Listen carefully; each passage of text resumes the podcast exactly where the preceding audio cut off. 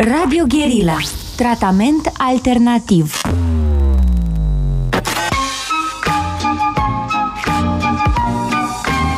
Metope. Emisiune realizată prin amabilitatea Fundației Casa Paleologu. Bine v-am regăsit în emisiunea Metope ca în fiecare marți. Astăzi am un invitat care e un fel de revenant, cum spun francezii, da? cineva care revine în existența noastră, să spun, bun, glumesc, sigur n-am pierdut niciodată contact. Este vorba de Alec Bălășescu, omul cel mai umblat prin lume din câți cunosc Uh, da, și a făcut doctoratul în antropologie la University of California, Irvine, unde a avut profesori foarte faimoși, precum Derrida, Baudrillard, Etienne Balibar, uite, toți din Franța, interesant. Uh, și apoi um, a uh, stat în Iran, de pildă, în alte țări arabe, trebuie să ne spui, Alec, exact unde, că țin minte, dar să afle toată lumea.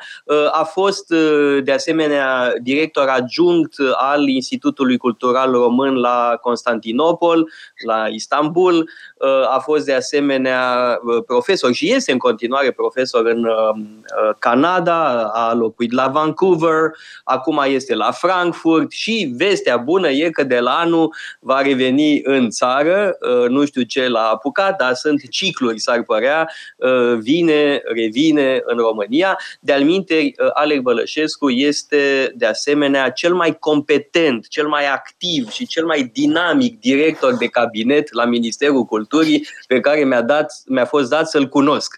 Pentru că, într-adevăr, am colaborat uh, foarte strâns uh, când eram eu ministru și uh, gurile rele spuneau că toată treaba era făcută de Alec Bălășescu. Uh, da, sigur că vom, uh, îl voi lăsa pe el să combată uh, ce spun gurile rele. Alec, mă bucur tare mult că te-am invitat în această emisiune, iar ce, a anunțat, ce s-a anunțat adineauri la um, buletinul de știri convine foarte bine pentru tema pe care ai propus-o tu, și anume polarizarea la care asistăm, um, mă rog, vremea extremelor, spuneai tu, uh, au loc alegerile din uh, uh, Statele Unite, foarte probabil republicanii, adică nu probabil, sigur republicanii vor câștiga. Bun, cred că e o, o temă despre care avem multe de spus. Mulțumesc toate pentru invitație și, într-adevăr, probabil că am fost cel mai activ și cel mai competent pentru că am fost singur din uh, mandatul tău. N-a, n-a mai fost altcineva, deci, uh, cum să spun, ștacheta e destul de joasă. Uh, Era foarte sus. Că am avut, erau și alți colaboratori minunați în jurul nostru, da. slavă Domnului. Da, da. da. Și uh, într-adevăr am, am propus pentru că e o chestiune care mă interesează și din perspectiva antropologică și anume de fapt, tema pe care am propus-o este guvernarea în vremea extremelor. Cum se poate guverna în, în perioade în care, uh, să spun, extremele unui spectru politic cu care ne-am obișnuit de câteva sute bune de ani, uh, devin dominante în discursul public, cel puțin așa uh, percep lucrurile. Sau când, cum spunea cum spunea un, un antropolog, când celălalt se încăpățânează să rămână celălalt. Uh, încăpățânarea celuilalt de a fi celălalt și de a nu uh, reuși să ajungem la un fel de uh, teren comun sau pentru că ai amintit America, cum le place lor să le spună, uh, uh, cum se spune, uh, a level playfield, un joc, un teren de joacă egal da. în care să jucăm după aceleași reguli. Da. Nu e prima dată în istorie. Da? Gândește-te la anii 20-30, în care uh, forțele extreme erau mult mai puternice decât acum și cu consecințe mult mai grave. Uh, um, atentate, uh, violențe politice uh, foarte serioase. Și în România, bun, în România mai puțin decât în Germania, de pildă, sau în uh, Italia sau în alte uh, țări de pe continentul european, de asemenea în uh, Americi, uh, da, avem, aveam această tendință spre extreme în perioada interbelică, uh, ideologii uh, radicale, uh, comunismul de o parte, apoi diferitele forme de fascism de cealaltă parte.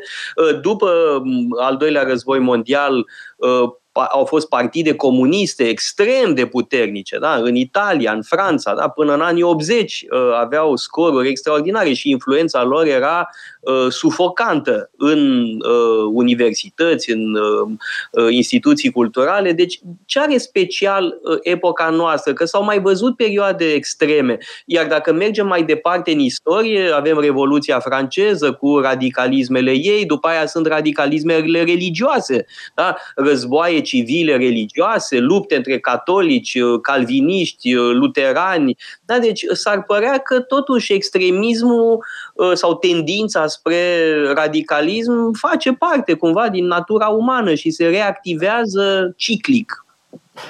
Absolut, nu, nu o să neg ce ai spus. Pe mine, cum spuneam, mă interesează cum putem guverna fără să ajungem la situații ca cele din, să zicem, al doilea război mondial sau Uh, ce a urmat imediat după anii 60, de exemplu în Italia cu, cu, cu radicalismul de stânga și și de dreapta. Și de dreapta. Și, și pentru că există în Italia și un terorism de extremă dreaptă. Se, poate, e important să aducem aminte de acest lucru. Atentatul de la Bolonia, de pildă, din 1980, uh, la Roma, în 69, dacă nu mă înșel, da, Piața Fontan. Da. Da, da. E, acum, uh, ce e interesant e că, și o să încep cu exemplele cu care ai început tu, perioada interbelică în care totuși discursul dominant era cel de, de, al radicalismului de de fapt nu, ai dreptate, zi, uh, pentru că național-socialismul nu era neapărat de dreaptă. Uh, iar fascismul era un curent foarte legat de modernism ca, și ca expresie estetică și ca aspirație uh, da, bun, dar amândouă, la amândouă există un naționalism exacerbat sau un rasism uh, exclusivist. Deci asta mă, e Ex- o componentă importantă. Cred că ce, ce e interesant în, în zilele noastre este că sunt ambele în același timp. Deci dacă aveam o, o, un fel de pendulare de la o extremă între cele două războaie la cealaltă extremă în anii 60, acum le avem pe amândouă, care se, într-un fel se bat cap în cap pe internet.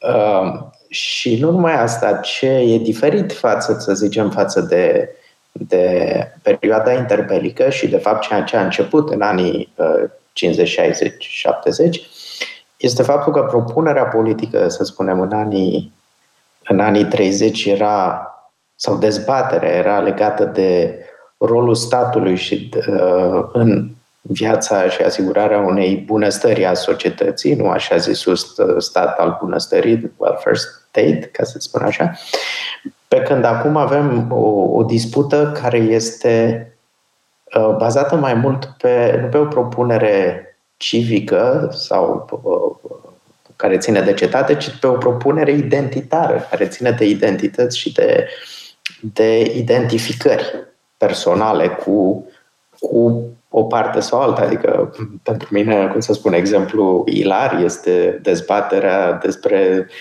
să punem ananas pe pizza sau nu. Dezbatere care, care are dimensiuni fantastice, de fapt. Recunosc că nu am urmărit această importantă dezbatere despre ananasul pe pizza, dar sunt încântat să aflu de la tine. Care sunt uh, uh, curentele, care sunt școlile de gândire aici?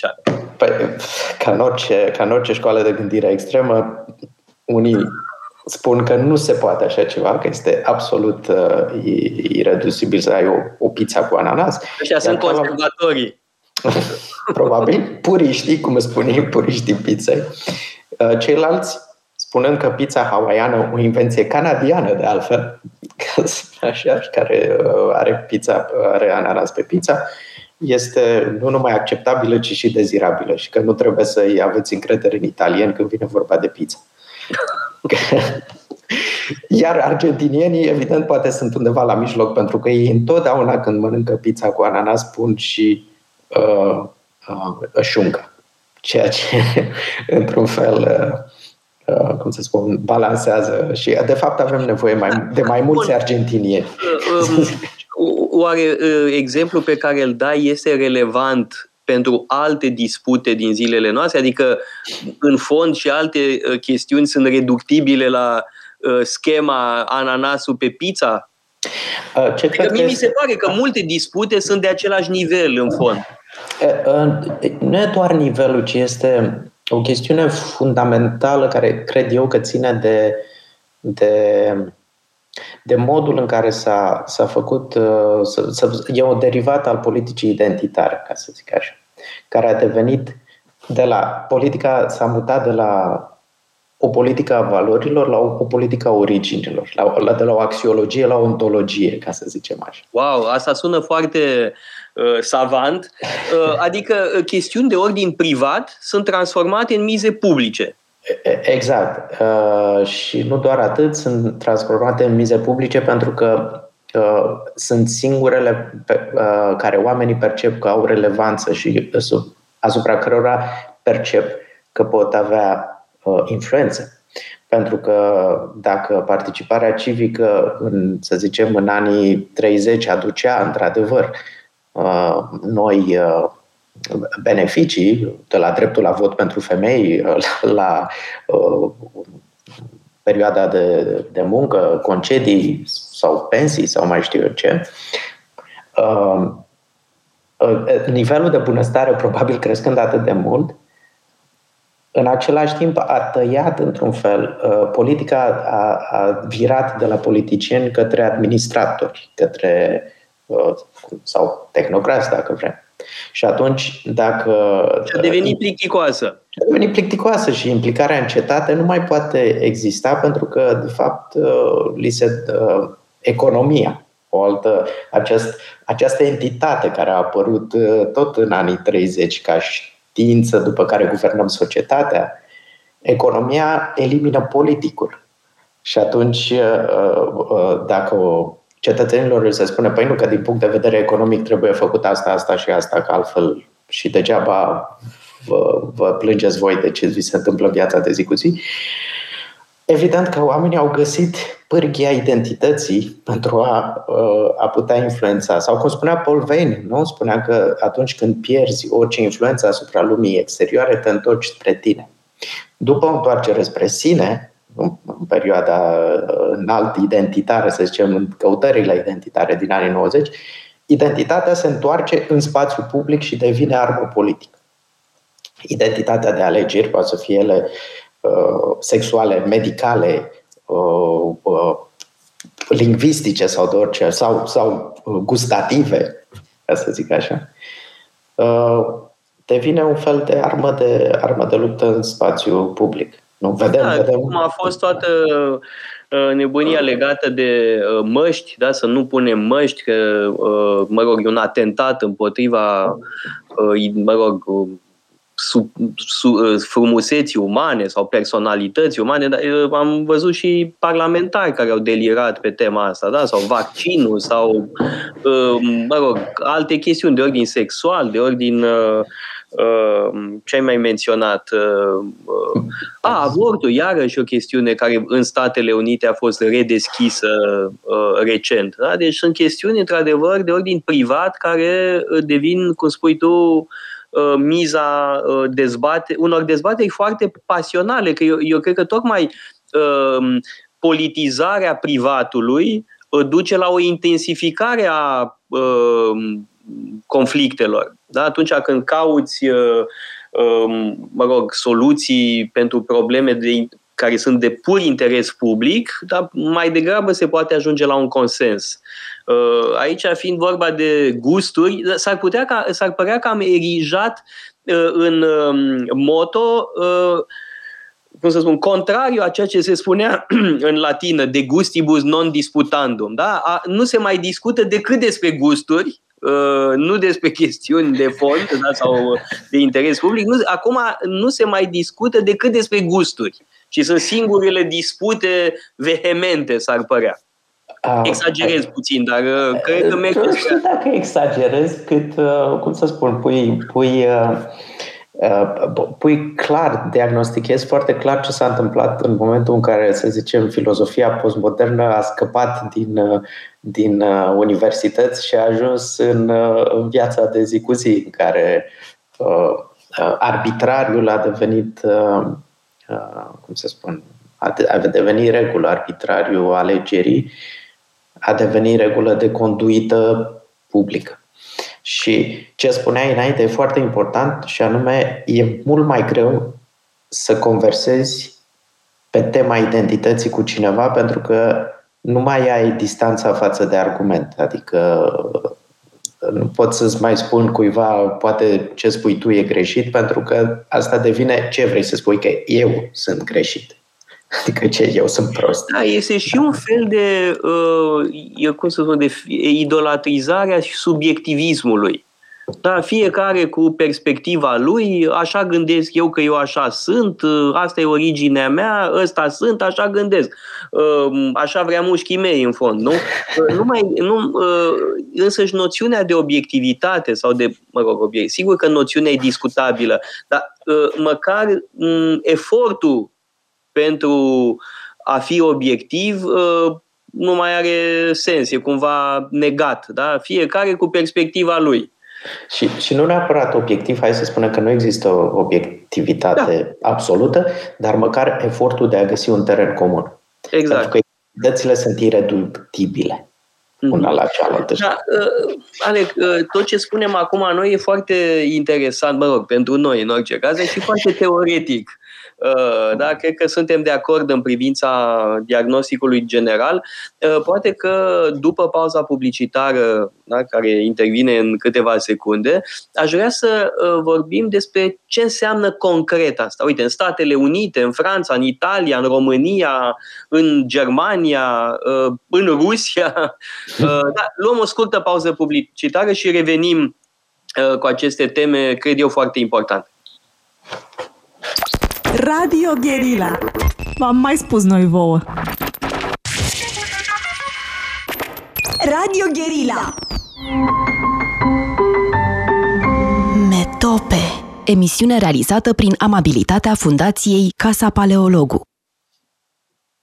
Am uh, revenit în direct uh, cu uh, Alec Bălășescu, vorbeam despre dificila sarcină de a guverna într-o epocă a extremelor și hai să trecem la exemplificări concrete. Da? Avem acum alegerile midterms din Statele Unite, unde se prefigurează evident o victorie a republicanilor. Singura întrebare este cât va fi de covârșitoare Uh, această victorie? Asta e prima întrebare. Și a doua întrebare, de fapt sunt două întrebări, uh, cât de uh, mult reușește Trump să își susțină oamenii candidații proprii. Da? Deci sunt două întrebări. Da? Dacă republicanii câștigă și la Senat sau doar la uh, în Congres, uh, asta e prima uh, întrebare, pentru că de 40 de ani încoace Uh, de fie, uh, fie, cu excepția lui Bush uh, Jr.,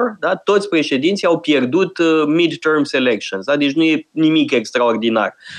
Ar fi ceva mai special dacă victoria ar fi foarte mă rog, mare da? și ar include și Senatul. Iar a doua întrebare importantă este dacă Trump reușește în operațiunea lui de a uh, Uh, uh, își continua mă rog, influența asupra Partidului Republican. Da? De fapt, asta e o chestiune esențială. Dacă vor câștiga, să zicem, candidații lui, candidații susținuți de Trump. Uh-huh. A, mă, mă întreb pe mine să fac previziuni pentru asta? Nu, asta, da, asta, asta, asta ar fi. Astea sunt întrebările pentru fundamentale la ei, într-adevăr, și uh, relevante pentru, cred, pentru tema noastră sunt uh, de fapt, care sunt temele cele mai dezbătute în, în această chestiune. Și ai menționat-o deja pe cea a avortului, uh, cu care democrații speră să câștige o parte din votanți, care să zicem sunt fie nehotărâți, fie nu, nu votează, uh, chestiuni legate de controlul armelor, o altă, o altă care, care e mai degrabă, dar tot nu ține de politica mare, așa cum știam noi să o gândim, și chestiuni legate de identitatea uh, uh, rasială la ei mai mult ca în oricare parte. Adică marea, marele mândria lui Trump acum două zile era că el câștigă voturi latino. Da, de asta e adevărat.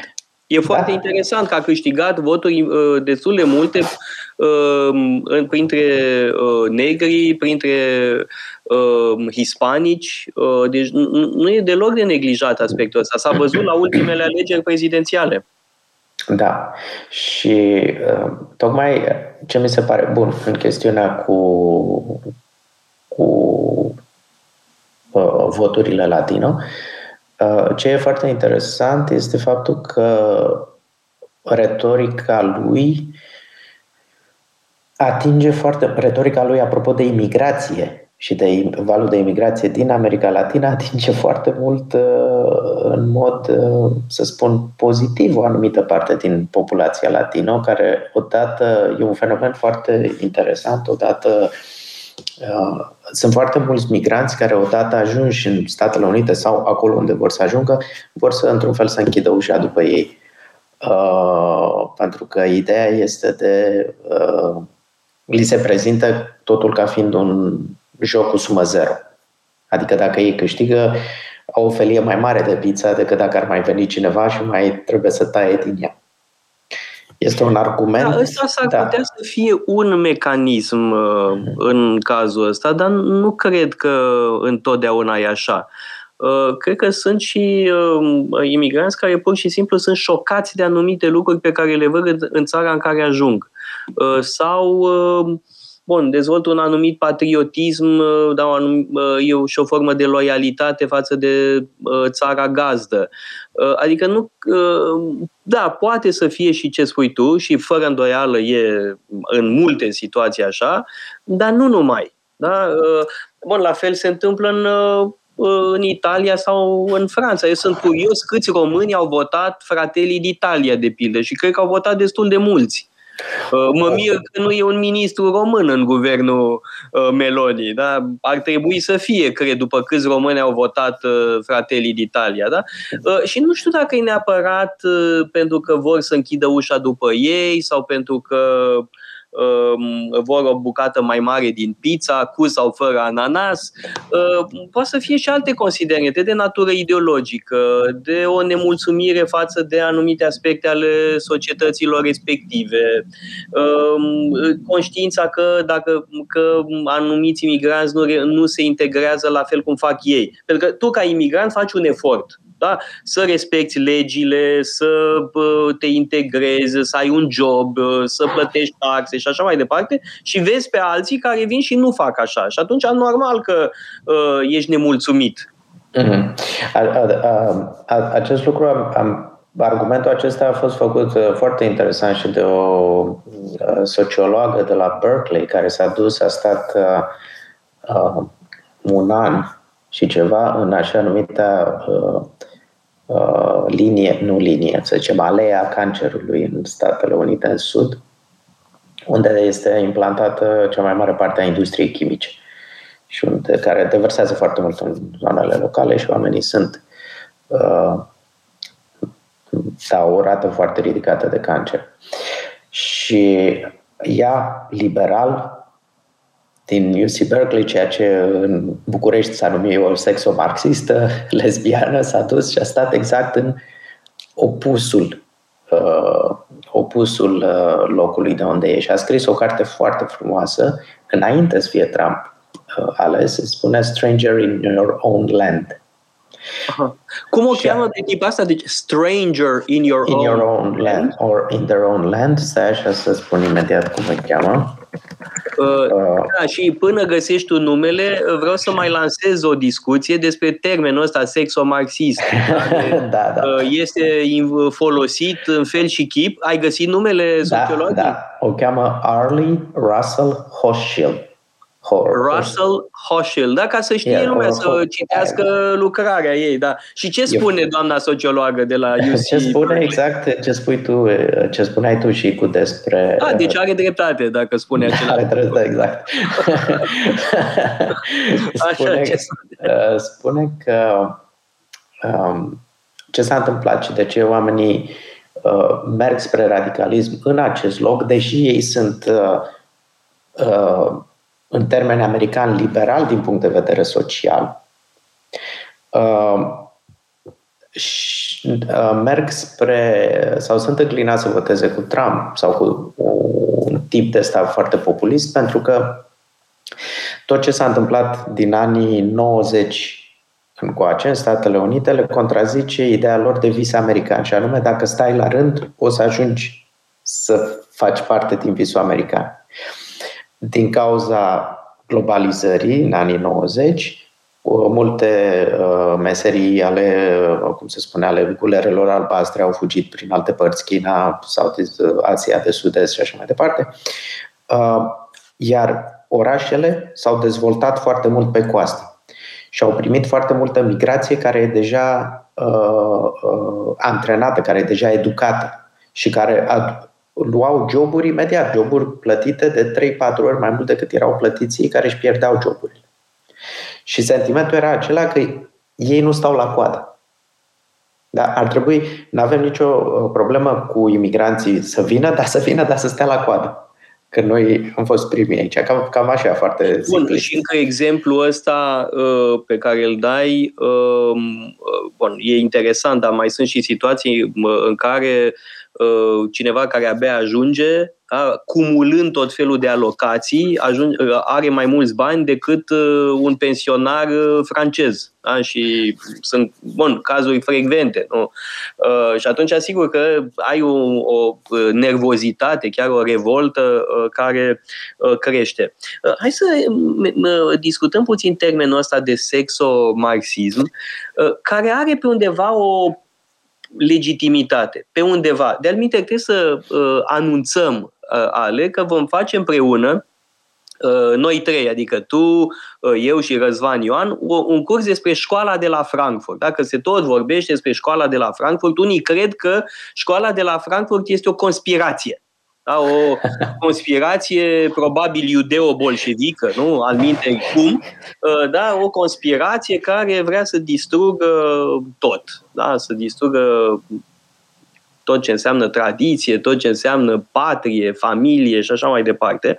Deci o să ținem un curs despre școala de la Frankfurt, ne, o să ne împărțim noi acum autorii, uh, tu o să faci Adorno, Răzvan Ioan o să facă Horkheimer, eu o să fac uh, Erich Fromm și Marcuse, da, deci vom face acest curs, dar în mai multe uh, întâlniri, cred că e foarte uh, important să aibă lumea o, o viziune echilibrată asupra fenomenului. Ori, într-adevăr, la unii la unii dintre acești gânditori, nu la toți, la unii, la Wilhelm Reich, de pildă, sau la Marcuse, Într-o mai mică măsură la Erich Fromm, da, se poate vorbi de așa ceva, de o combinație între anumite elemente din gândirea lui Freud și anumite elemente din gândirea lui Karl Marx. Această combinație este foarte, mm, ă, aș zice, liniștită și ă, pașnică la Erich Fromm. Da? Erich Fromm ia anumite lucruri din Karl Marx, nu dictatura proletariatului.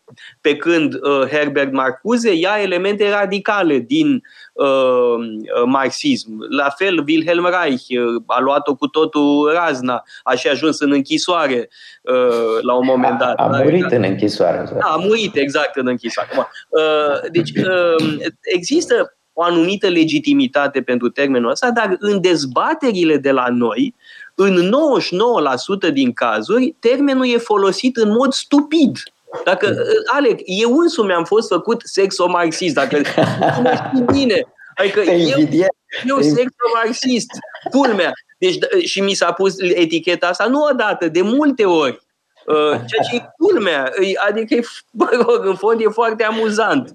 Uh, da, și se folosește complet aiurea termenul ăsta, așa cum se folosește complet aiurea termenul nazist sau termenul fascist. Uh, oamenii nu mai au nicio reținere în a pune etichete extreme. Păi asta ne duce la exact cu ce am început conversația, și anume că în momentul în care pui o astfel de etichetă care e una identitară, nu mai poți să scapi de a nu ai altă, altă, alt recurs decât dacă o negi, păi vezi, ești în, în faza de negare și dacă o accepti, trebuie să fugi cu ea, nu știu cum să spui, să, adică să, să, să te prezinți ca fiind așa și să o când ți se pune astfel de etichete, e ca la, nu ca la teoria, la Pelasium al, al, al Tusser, nu? De, dacă, dacă ești chemat cumva, dacă ești numit cumva, vei tinde să te comporți așa ca să, ca să... Bă, eu n-am, uh, pro, uh, chestia, da, în, cazul nu, meu, da. în cazul meu sunt uh, etichetat uh, și într-un fel și în altul, adică și nazist, și sexomarxist, și fascist, și stalinist, Păi uh, vezi, rezolvarea ar fi fost... Perfect. Ar fi, ar fi trebuit să faci studii de antropologie, că știi, dacă zici antropolog e o găleată de în care intră totul. Dar ca să, uh, ca să revin la, la ce spuneai, într-adevăr și avem, uh, să zic, un, un gânditor destul de extrem de astăzi, care se, căruia îi se potrivește și e foarte clar astfel de etichete, este uh, Zizek, Slavoj Zizek, nu? care folosește elemente de marxism, de psihanaliză lacaniană uh, și așa mai departe. Mai erau și uh, Deleuze în Guattari care da, acum, uh, Alex, s-ar putea să te șochez, s-ar putea să n-am dreptate, dar mie mi se pare că Slavoj Žižek este un extrem de talentat șarlatan. Ha, am, am vorbit cu el de două ori, am, am, stat, am avut ocazia să stau de vorbă și la petreceri și la nu știu ce de ce extins. Uh, nu știu dacă e un șarlatan, dar e un bon viveur. Știi? Da. Uh, este, da, e un, un, un tip care se amuză foarte mult. Este un, un dacă uh, dacă nu ar fi, nu știu, dacă n-ar fi atât de încrâncenat, câteodată ar fi aproape ca un Buddha râzând, știi? Dar devine încrâncenat și atunci este, e mai greu de, de discutat. Uh, e am, am aici în bibliotecă niște tâmpenii de ale lui mult, uh, despre Robespierre, despre Trotsky, niște tâmpenii. Niște Aia, trebuie să citești alea despre diferența între wc american, wc francezesc și la german, ca tipuri da. diferite de capitalism.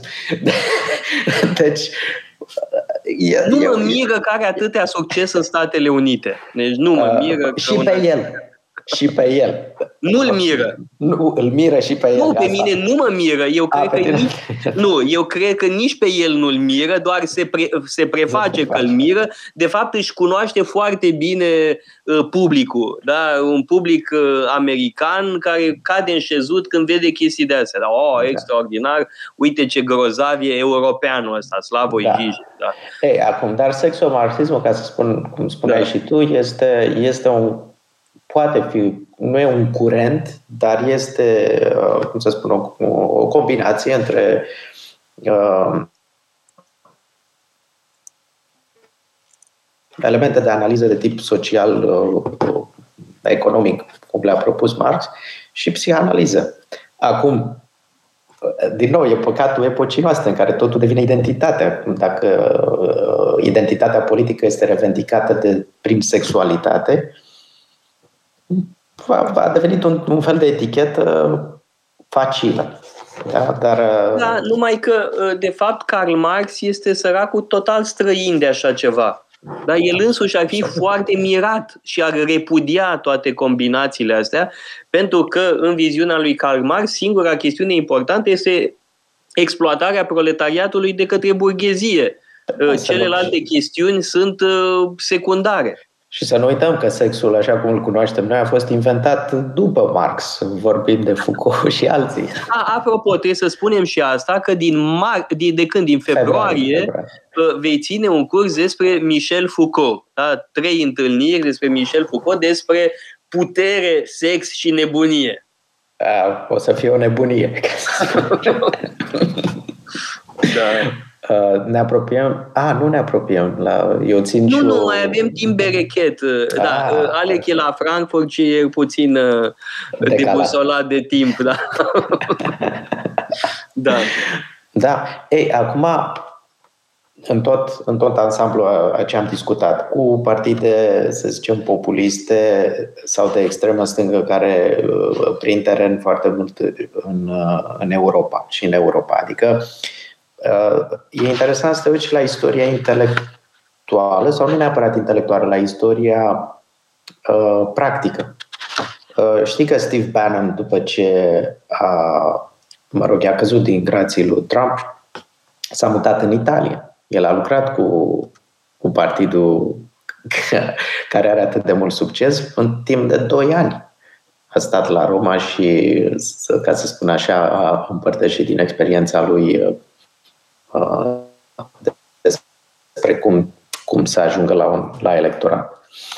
Da, uite, aici am... Avem și uh, noi, avem și noi aurul nostru, nu? Ca să zic da, așa. numai adică că eu nu prea, cred, nu prea cred că aur seamănă cu Fratelli d'Italia sau cu Rassemblement Național. Da? Uh, uh, la noi toate partidele sunt niște caricaturi. Dacă PNL-ul nu este nu seamănă cu dreapta europeană, PSD-ul nu seamănă cu stânga europeană, iar AUR este o caricatură acestor partide din Italia uh, sau Franța. Legat de Italia, totuși, uh, aș vrea să fac puțin istoria uh, partidului lui Georgia Mel- Georgiei Meloni, pardon, uh-huh. pentru că MSIU a avut o fază foarte radicală Uh, în anii 60-70.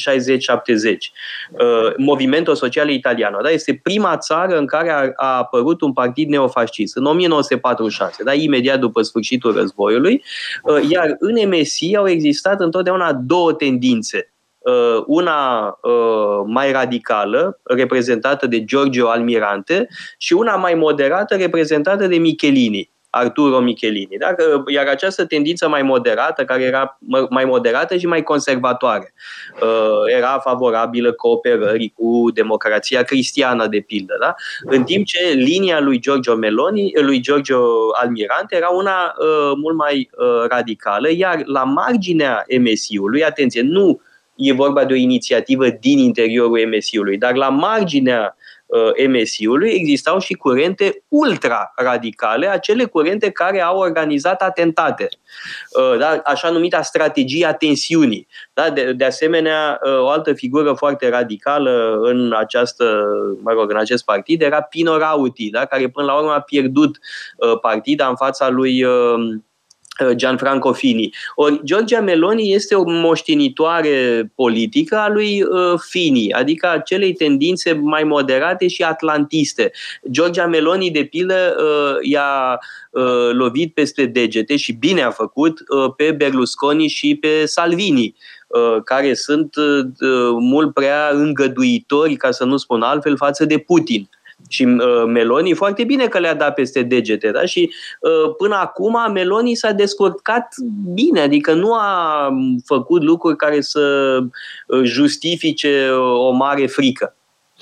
Păi, cred că aici sunt uh cum să spun, este și, să spunem, avantajul epocii în care trăim, noroc cu Putin că nu crește populismul mai mult de atât în, în Europa și de tendința de dezintegrare a Uniunii Europene. Deși, atenție, a existat un, Putin, un fel de putino, o fel de putinofilie la mulți, uh, mă rog, politicieni, jurnaliști, intelectuali, votanți. Asta înainte de înainte exact. de ultimii șapte ani. Bă, uite, Eric Zemur, ce da. tâmpenie da. a putut să spună Eric Zemur despre Putin? Bine, Eric Zemur spune în mod curent tâmpenii, scuze-mă, dar este, nu, nu pot să aud multe lucruri inteligente, poate tu consideri altfel, dar eu nu. Da, uh, ce vreau să spun, um, uh, uh, devenirea, devenirea partidelor de, la, de extremă către o chestiune palatabilă, nu știu cât e, cât e o strategie sau cât e o tactică sau cât este o transformare. Problema este că, pe de o parte, să spunem, ai un discurs către politica externă care este palatabil și un discurs către politici sociale care este de tip de stânga, de fapt, ele nu sunt împotriva uh, statului bunăstării, împotriva ajutoarelor sociale și așa mai departe. Dublate însă de un, un discurs identitar uh, uh, exclusionar, ca să zic așa, mhm. exclusivist și exclusionar.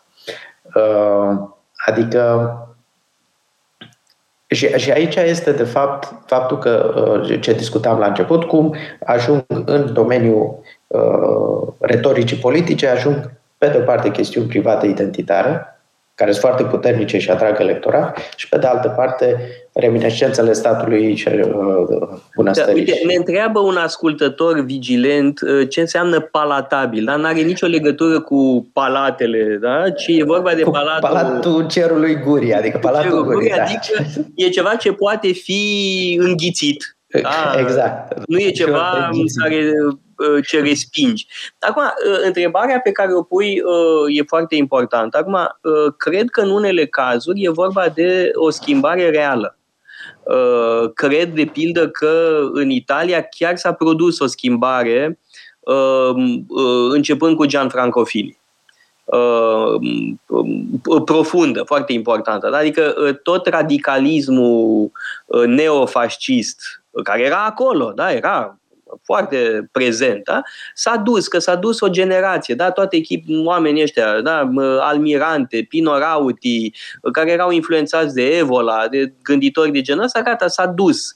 Da? Și-a, și-a rămas cu totul altceva uh, în urmă și cred că e o schimbare pe bună, pe bune, pardon. La fel, Frontul Național sau Rassemblement Național în Franța, în anii 70, era extrem de radical Uh, nu, nu neapărat Le Pen în persoană, dar uh, François Duprat, care era numărul 2, era fascist sadea. Dar chiar era fascist pe bune. Da? Da. Uh, uh, și era foarte legat de anumite cercuri similare din Italia. Da? Deci, uh, cei care spun a, că Frontul Național a fost tot timpul un partid patriotic și atât, spun minciuni. Nu. Era un partid extrem de radical, uh, cu o componentă fascistă uh, importantă. Repet, nu neapărat Le Pen în persoană, dar uh, erau uh, structuri da, importante, grupuri în jurul lui care erau de această um, inspirație. Între timp, au, gata, a trecut multă apă pe siret și s-a schimbat foarte mult peisajul. Da, uh, pe de altă parte, se-a produs altceva, o, um, în paralel cu asta sau în același timp, o alunecare a întregului, uh, a unei părți mari a electoratului uh, către ce spuneai tu, da? preocupările astea identitare care devin preponderente. Da, și ce, și ce interesant este că preocupările identitare devin din ce în ce mai uh, uh, uh, cum să spun, uh, nasc dispute din ce în ce mai acerbe, tocmai pentru că trăim într-un, într-un moment în care uh, pentru mulți uh, uh, organizarea de tip stat-națiune este pusă sub semnul întrebării, adică avem Uniunea Europeană, care este un organism, o instituție sau o multitudine de instituții suprastatale, uh, Uh, guvernarea regională se face dincolo de orice fel de politică națională, însă politicienii uh, continuă să fie aleși în interiorul unui stat-națiune, cei mai mulți, și atunci este această tensiune care este, cum să spun așa, uh, prezentată publicului și vândută electoral publicului Uh, în funcție de circunstanțe și în momentul în care crește, să zicem, o, un val de migrație, imediat uh, uh, se revine asupra, se repliază asupra naționalismului, prilej cu care politicienii nemulțumiți de, de nu neapărat nemulțumiți, că nu sunt politicieni, nu sunt nemulțumiți de instituțiile suprastatale, dar dau vina pe instituțiile suprastatale pentru a, cum să spun, a ameliora sau a liniști publicul sau a-i da iluzia unui, uh, unui control asupra politicii. Deci folosesc uh, uh, reafirmarea identității pentru a crea iluzia unui control asupra politicii.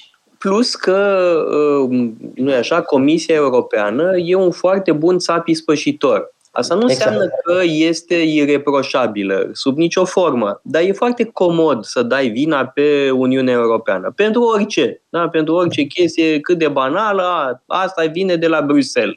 Da? Dăm vina pe Bruxelles și în felul ăsta uh, noi suntem uh, uh, curați. Da? Și vedem și la noi, da? legat de Schengen, da? de intrarea în spațiul Schengen, în mod recurent politicienii au impresia falsă că își refac un fel de virginitate politică prin tot felul de absurdități pe care le spun, fie chiar la Bruxelles, fie la București. Trebuie să luăm o scurtă pauză publicitară și revenim. Metope Emisiune realizată prin amabilitatea Fundației Casa Paleologu. Am uh, revenit în direct în emisiunea Metope împreună cu Alec uh, Bălășescu.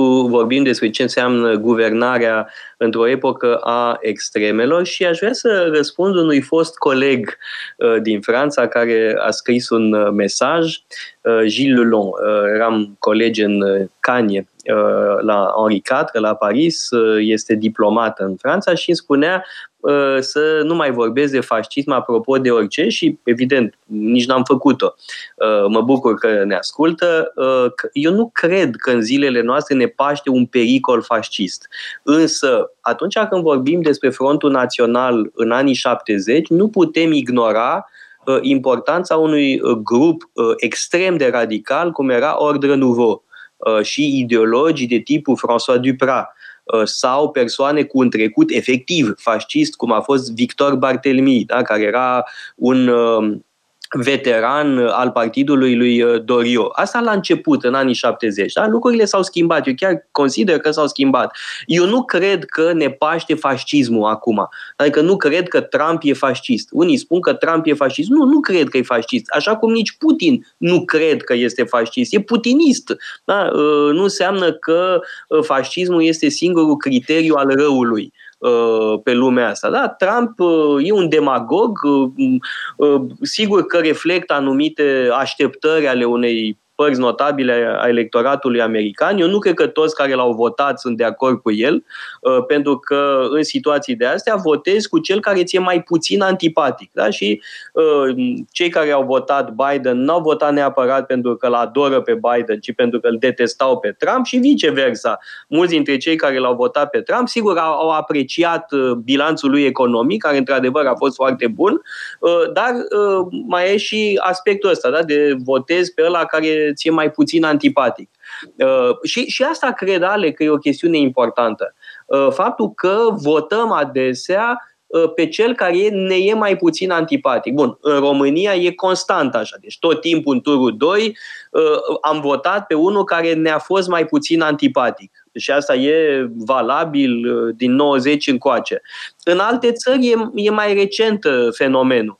Da? Pentru că dacă compari Uh, Trump-Hillary Clinton și apoi Trump-Biden, dacă compari aceste meciuri cu meciurile uh, Nixon-Kennedy sau, uh, mai știu eu, ce a mai fost, nu, Nixon McGovern nu se pune, da, nu știu, Reagan și Carter. Da, alea da. sunt totuși niște meciuri care aveau o anumită ținută, aveau o alură. Uh, Nixon-Kennedy este meciul meu preferat, pentru că s-au înfruntat două figuri absolut remarcabile. Vorbind de aliura politicienilor, e o, o întrebare care mi-a tras atenția. Uh, întreba, ok, avem politicieni pe măsura, uh, să spun, contextului complex care ne caracterizează și anume globalizarea, încălzirea climatică, valurile mari de migrație și așa mai departe și răspund și uh, legat de aceasta era și cealaltă întrebare. Uh, Uniunea Europeană va fi cu adevărat o Uniune când foarte multe din uh, pârghile naționale vor fi lăsate la, să spun, la această Uniune regională. Se poate face, nu se poate. Sunt întrebări fundamentale. Una fiscală ar fi foarte importantă. Există acum, ca să răspund la întrebare, există acum în România politicieni pe măsura dezbaterilor uh, globale? Uh, foarte puțini. Uh, și poate nu toți deja în arenă. Unii s-au retras să facă alte lucruri. Foarte bine au făcut deocamdată. Dar cred că cred că chestiuni precum migrația, încălzirea globală, uh, tipul de guvernare regional suprastatal. Acestea sunt, uh, sunt chestiuni care, mă rog, sunt un pic departe de preocupările politicienilor din România. Uh, trebuie să încheiem, dragă Alec, abia când am început să ne încălzim, da? că astea sunt chiar subiecte extraordinare. Mulțumesc tare mult, Alec, uh, și pentru eu. prezență, mulțumim tuturor pentru atenție și ne vedem săptămâna viitoare, tot așa, la ora 2, la Metope. Metope Emisiune realizată prin amabilitatea Fundației Casa Paleologu. Radio Guerilla